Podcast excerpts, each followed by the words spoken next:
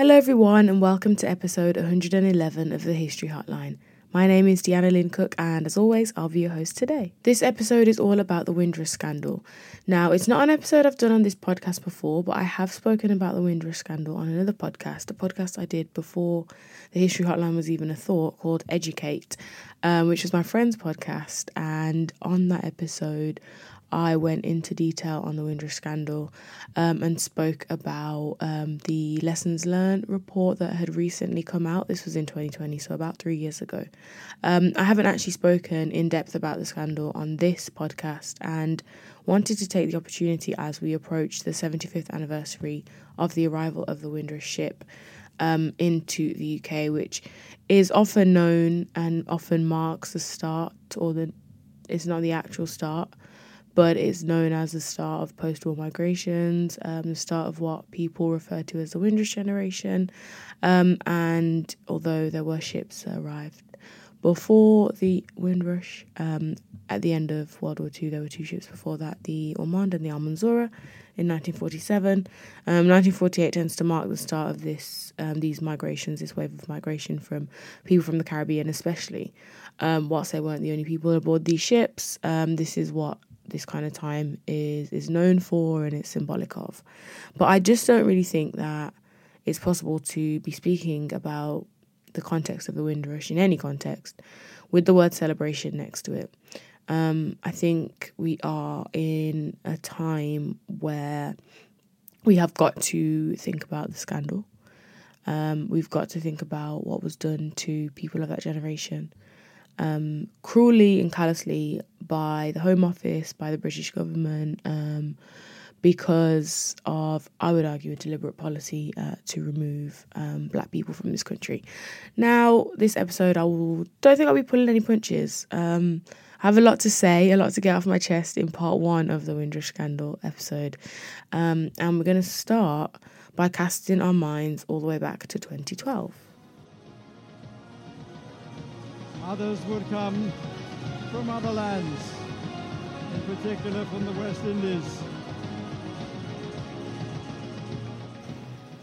That was audio taken from the 2012 Olympic opening ceremony, which uh, was for the Olympics that were in London, and it was directed, organised, I'm not sure what the correct word is, by Danny Boyle.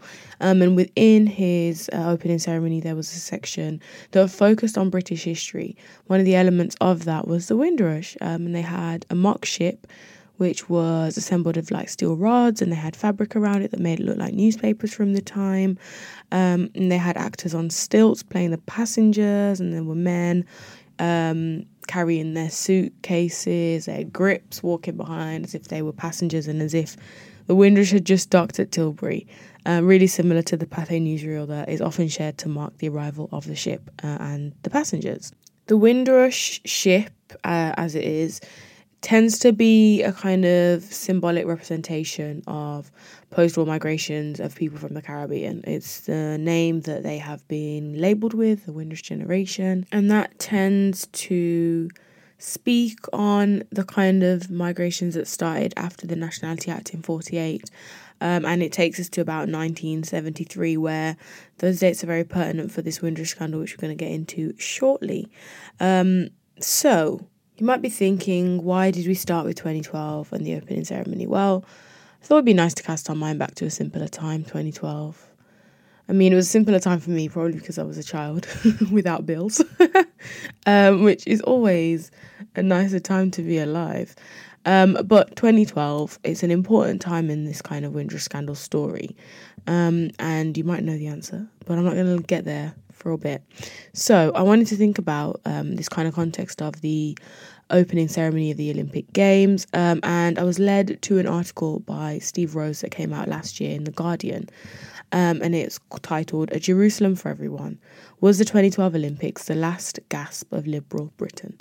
Um, and I'm not really going to get too bogged down with the politics and the political leanings of this country and, and how far we've swayed from 2012 and the moment of the Olympic Games. But I wanted to kind of pull out some points that were brought up in the article because I think it's quite an important reflection, this kind of 10 year period.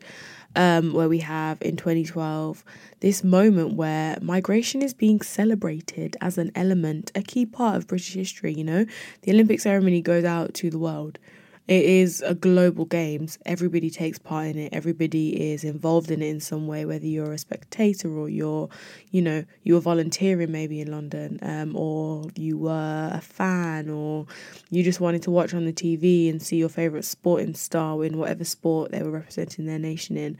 You know, um, the Olympic Games are a really big event, and on a global stage in front of the whole world, it was decided that the Windrush and subsequent migrations would be celebrated. I don't think in, you know, the kind of 10 years that follow that moment, have we had a moment, have we had a point in time where we've celebrated migration, where we've celebrated um, the arrival of non white British people to Britain?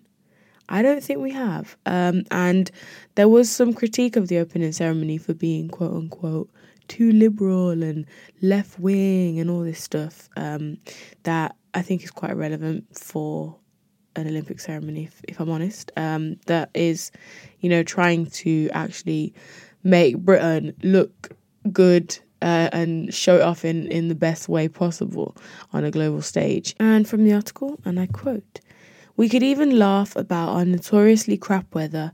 Fake clouds were paraded around the stadium that night but real clouds were looming for Britain. Brexit and its ongoing repercussions, of course, not to mention the Windrush scandal, the COVID pandemic, the cost of living crisis, deportations to Rwanda. I barely need go on. Such a moment of national pride, confidence, and unity now seems almost unimaginable. As a result, the 2012 opening ceremony, officially titled Isles of Wonder, has become something of a cultural touchstone. For many, it has effectively become shorthand for Britain before it all turned to shit. Now, this part of the article is funny to me because, and we'll get into this later, but 2012 is also important because it marks the moment that Theresa May, as Home Secretary at the time and having been Home Secretary for two years at that point, starts off with her hostile policy. Um, and, you know, at this point, that we're referencing as this cultural touchstone, as this moment in time where things were better. The hostile policy and the hostile environment was well underway, and the deportations had begun. And it's very interesting that we're looking back to 2012, where the Windrush is literally being celebrated on a global platform at the exact same time as that generation are literally being faced with papers telling them that they are illegally here, they need to prove that they have the right to stay in this country, that they have been here since prior to 1973. It's very interesting that this is all happening at exactly the same time, and that line needs to be drawn. I think that those two strings need to be tied together, and we've got to understand the links um, within this story and within time um, and just how long and how pervasive um, the hostile policy and environment was and the impact it was having on people of this generation that were being celebrated. Now, when I was conjuring up this episode, I was thinking, you know, if Britain were to host an Olympic Games anytime soon, let's say this summer or next summer, could it be like that? Could the opening ceremony look like that? And I don't think it could. I think the tone of this country politically is too poor, especially politically it's so divided, or so it seems, uh, not just politically, but along racial lines, along class lines. Basically, anything we can find within us to hold as a part of our identity is causing some kind of division. Um, and, you know, there's, there's that side and there's this side, and there's no in between. There's no point for compromise. It's like you're on the left or you're on the right, and you believe in this or you believe in that. Um, and I just don't see us having anything like that in this country at any point soon, which is sad in a way. Um, but also maybe a good thing because the irony that we were celebrating something that was actually uh, being run through the Home Office um, and targeting that same generation that were on stage being celebrated. Maybe it's a good thing actually that instead of covering up and plastering over all the kind of ugliness and racism and discrimination that happens in this country, it's actually all being shown. It's all being brought to the light, and we can all see it very clearly. And instead of you know clapping and cheering for an opening ceremony that, whilst it was probably genuine in its intentions to celebrate this generation, um, also mark the start of their um, the witch hunt essentially to send send them back home. In 2012, at this point, the hostile environment was already being felt by many, um, and we wouldn't really know the true extent for another five or six years in 2012. Theresa May had been two years as Home Secretary under her belt. She was appointed when the Conservative and Liberal Democrat coalition government came in in 2010 um, with David Cameron and Nick Clegg. Theresa May announced a policy strategy aimed at combating, and I quote, illegal immigration by making it so unbearable for undocumented immigrants that they would voluntarily choose to leave and that was the start date of what we know as the hostile environment today. In her own words, she aimed to, quote, create here in Britain a really hostile environment for illegal immigrants. That's where it kind of gets the, the title. Um, but the concept of this hostile environment had been introduced as early as 2007 under the new Labour immigration minister, Liam Byrne. 2012 saw the first systemic implementation of the strategy, but it was as early as 2007 that the Home Office actually received complaints about people that had lived in England before 1973 being asked to prove their legal status from Commonwealth countries, which obviously they would have been British citizens at the time of their migration to Britain. So they shouldn't really have to be proving anything. Um, now, we don't really talk about what happened between 2007 to 2012, um, probably because the amount of cases um, that were being brought to the Home Office were really small in comparison to what's happened kind of since, um, and especially up to 2018, where the story really broke into kind of the public discourse and we kind of really figured the extent of it. And we started to hear about the individual stories of people that had been you know, sent to deportation centres and been put on flights and had been actually deported, those who had lost their lives um, and those who had battled mental health issues, um, failing physical health, who were denied treatment, who lost their jobs, their homes, and all that stuff. That kind of story broke in 2018. Um, but we rarely go back to 2007 um, and think about some of those really early people that probably wouldn't even have, first of all, understood because you know, it's difficult to understand that you're being deported from a country you've lived in for the vast majority of your life. And I'm talking a lot of the people that would have come in the time period that would have seen them targeted would have come over as children or babies. Um, this England is their home. That's all they know to be home. And so the fact that these people were being targeted as early as 2007, when this kind of public information, this wealth of knowledge we have now, the legal teams that take on these cases to fight and win compensation and support those that are being deported, those resources were not available to them. They were not able to articulate probably what was happening and reach out to the relevant people for help because it wasn't a widely publicized issue. Um, and so it's very, very difficult to actually even figure out who would have been impacted that early. Of course, the Home Office would know, and those people that filed complaints uh, would have been recorded. Um, but in a lot of information that is out and available, um, we don't really speak too much about those people that would have been impacted at that early stage in 2007.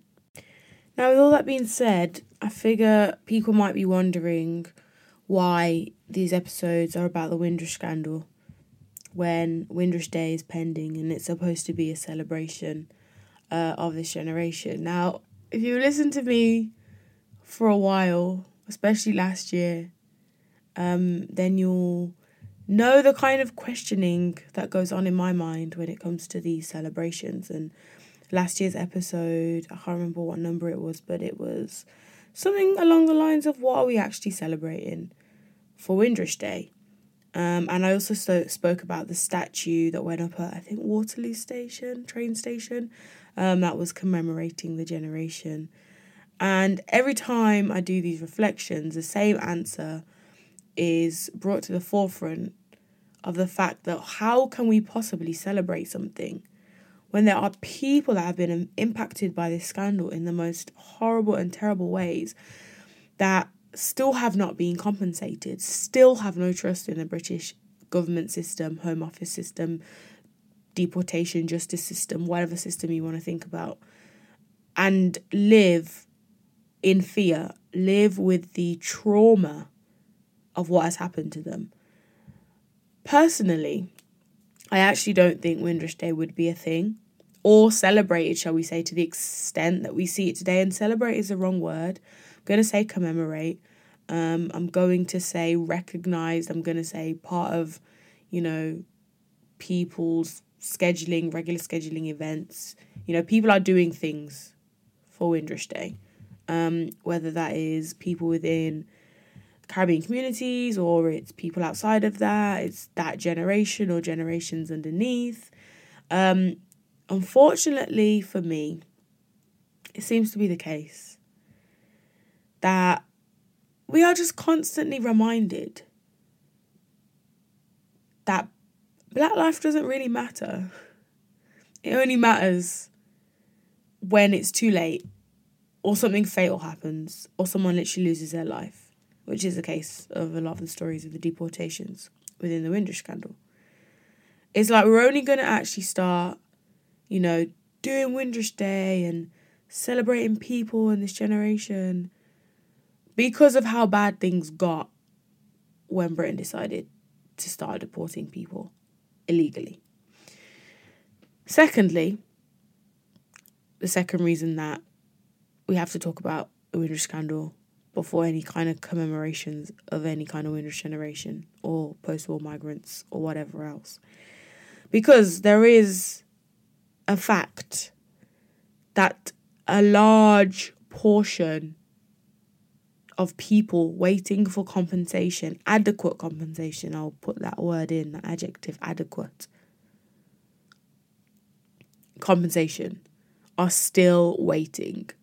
And we have got to do better at putting pressure on whoever needs to have pressure applied um, because there are so many people that have been offered payouts that have been absolute peanuts, peanuts and pennies for what they've actually gone through. Loss of earnings, you know, um, lack of access to healthcare, uh, law lawyer fees, and all that kind of stuff. Some lawyers have worked pro bono on some of these cases, I will say, um, but a lot of people have had to fight, you know, themselves. They've put their family through so much. Well, they haven't put their family through stress. The British government has put their family through stress um, by way of their stories. They have had to go through and endure so much, and compensation payouts have been just atrocious, really. I think in 2020 it was less than 1% of the money set aside, the 200 million pounds set aside um, in compensation was given out. Don't get me wrong, things have changed since then, and I think they're nearing about 56 million uh, pounds have been offered in compensation so far. But I actually don't, that, you know, numbers are a bit weird to me because 200 million sounds like a whole lot of money. But when you actually think about the amount of people that were impacted, and, you know, if you're impacted and you're told you can't work and your, your job pays you, I don't know, like £30,000 a year and you're out of work for two years, surely you should be being paid a minimum of 60k let alone all the other costs that you would have incurred. Things like fines, things like bailiff fees. You know, there's so many things that you would have potentially had to deal with as a result of not having earnings, not being able to pay for things, and, you know, things of that nature. So the fact that we're at like what?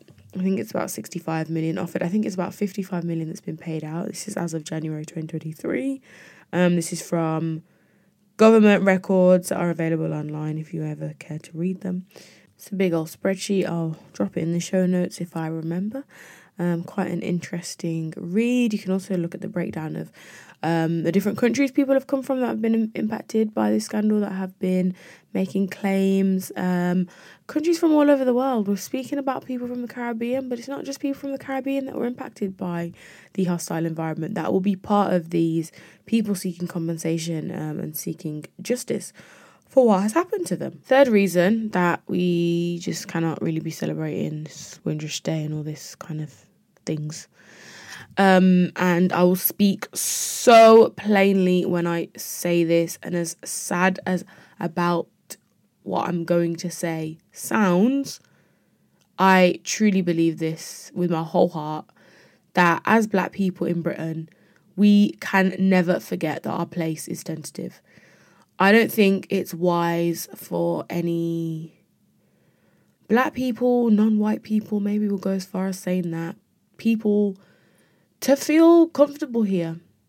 Unfortunately, I don't think that is wise. And I, I don't mean to tell people how to feel, um, especially about a place that they call home and have lived their whole lives. Their parents have lived, and their grandparents have lived.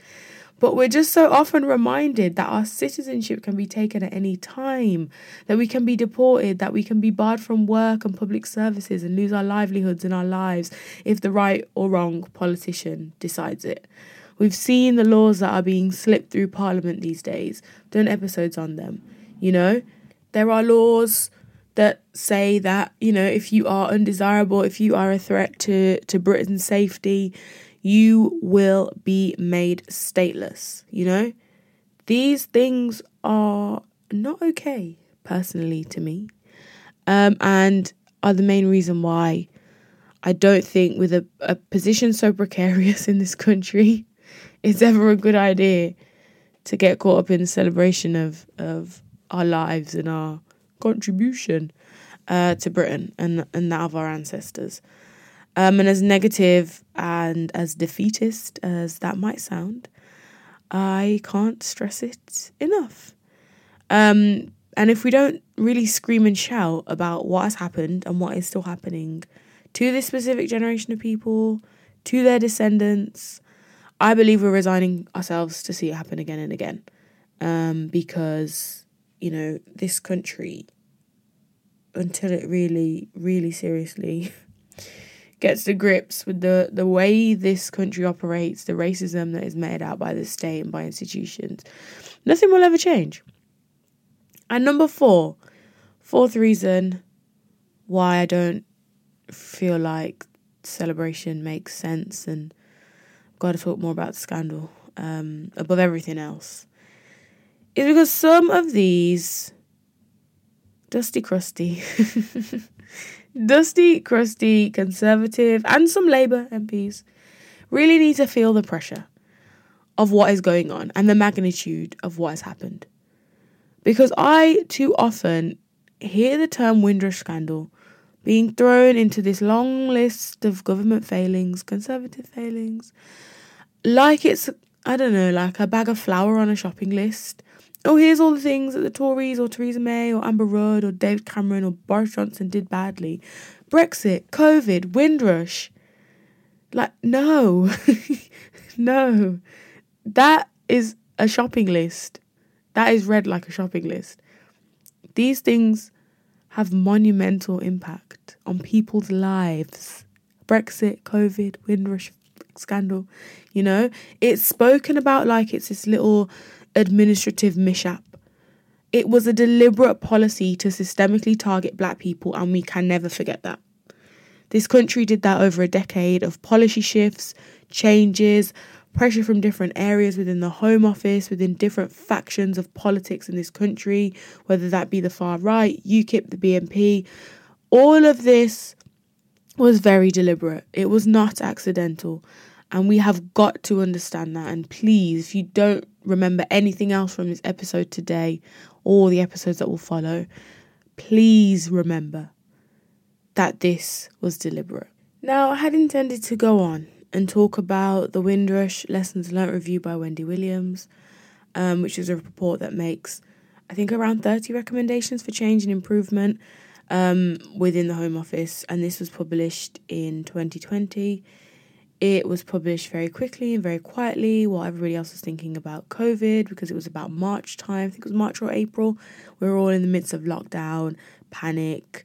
You know, it was a crazy time. And of course, that was the best time for them to put out this report that criticizes the Home Office and the racism and actually points out the fact that this was a deliberate policy uh, to target black people in this country. It, of course, it went out at that time of the year. Um, you know, COVID masked a lot of things that were happening in the world, uh, and the Windrush scandal was one of them. Now, within that lessons learned review, which we're going to talk about next episode, because I'm I don't know if you've noticed, but I'm making a conscious effort to keep these episodes to around 30 minutes. And I know some of you really like the long episodes, but I don't know if that's the most effective way to take in history because I think for the most part people's attention span is around 20 minutes. Um, so me talking on pushing an hour, I maybe you're not taking all of it in. Well, maybe you are. Maybe you listen in parts. Maybe you're an attentive listener. Um, but these episodes moving forward, we're aiming for 30 minutes, and it's about 25 minutes and 30 seconds in.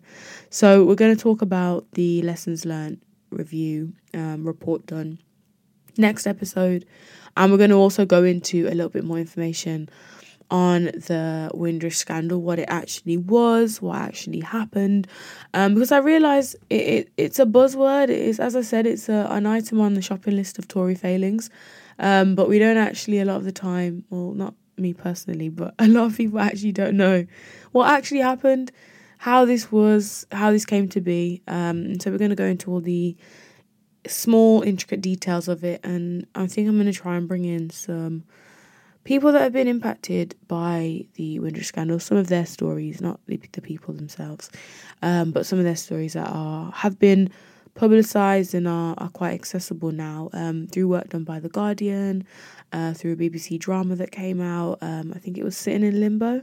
Um, that came out in 2020 as well.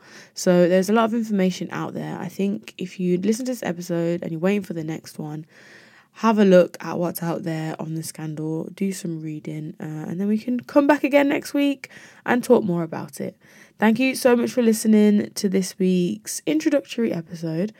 Uh, I hope you have a wonderful week. Goodbye. To this week's episode of the History Hotline. To continue the conversation, follow us on social media at the History Hotline on Instagram and at the History HL on Twitter. The History Hotline is hosted by Deanna Lynn Cook. Research is done by Zakia Riaz.